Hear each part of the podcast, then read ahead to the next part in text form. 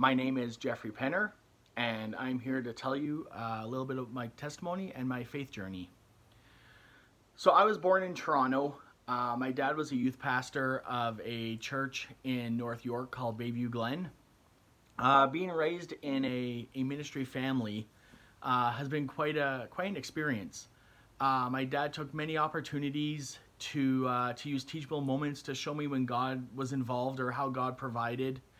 And uh, it's it's been great to see uh, God work through many situations uh, as I've grown up. Uh, but my personal journey of how I became a Christian uh, starts at a, at a pretty young age. Uh, I was five years old, sitting in the car with my brother, waiting to go to swimming lessons. And uh, to be cool like my brother, he had just told me that he became a Christian and that I should become one. And so I uh, I accepted Christ into my heart uh, as a five-year-old sitting in the car, uh, not really knowing what that meant. And uh, and so since since then, uh, God has done many miraculous things and has shown himself to me in some some very cool ways. Uh, one of the coolest ways where, where God has worked through me uh, was when I was in grade two. Uh, my grade two teacher talked to my parents and said, "Hey, something's wrong with your son. Uh, we don't know what it is. We're not quite sure how to how to evaluate it. Uh, but he struggles with school a lot, and you should get him tested." So my parents went out, uh, got me tested, and uh, and they never talked to me about it again uh, till later on in life. And uh, it wasn't until grade ten. Uh, when when we actually started talking about what happened in grade two. And so uh, we were studying uh, World War Two stuff. Uh, school has always been a struggle, remembering things, spelling things, you name it, I, I struggle with it. And so my mom spent hours and hours working with me. And while we were doing uh, grade ten uh, World War Two social studies, uh, one day I just lost it. I was so frustrated. Uh, I started crying. And uh, and I said, "I know you know the answer to this. Uh, is this me or my mind? Is is this something that I can work hard to get through? Or is this something that I don't have any control over?"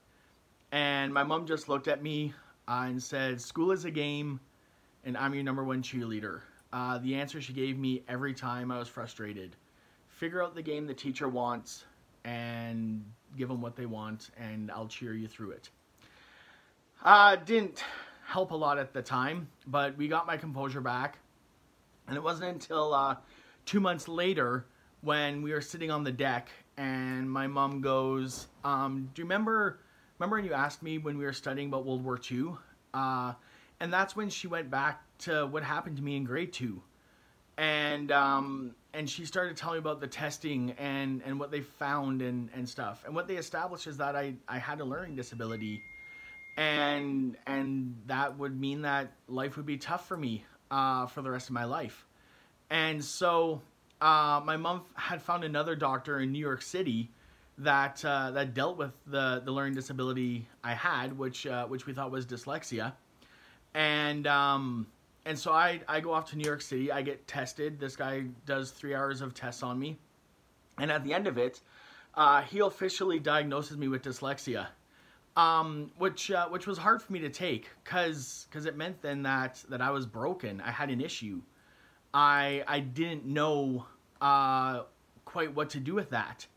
And, uh, it wasn't until that winter when, when God started to really, really challenge me, uh, at our school, we had a thing called Spiritual Emphasis Week.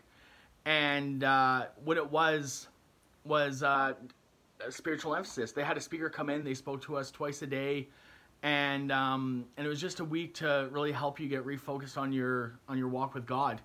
And uh, and during that week, I was really challenged uh, to really look at my faith. Uh, up until that time, uh, those of you who grew up in the Christian family, kind of the terminology of your parents' faith. Uh, I had my parents' faith up until that time. And I was kind of at an age where I understood more what God had done and, and what his sacrifice meant for me. Uh, but I, I had to make a decision. Uh, like I had mentioned before, when when I was diagnosed with dyslexia and being broken, uh, I could look at God and go, it says in the Bible that you create everything for the good and everything you create is perfect. And I wasn't. Uh, I had dyslexia. So I could be mad and angry and blame God and choose to turn my back on him and and go in that direction. Or I could go, okay, it also says that you do everything with a plan and a purpose. And and so maybe I was created defective for a reason. And and obviously I, I chose to take the other route uh, where I had to accept the fact that God had created me the way he did for a purpose. And as I've gone through my life, uh, I have seen the benefits and I have seen the rewards of just accepting who I was and, and being able to let God work through me.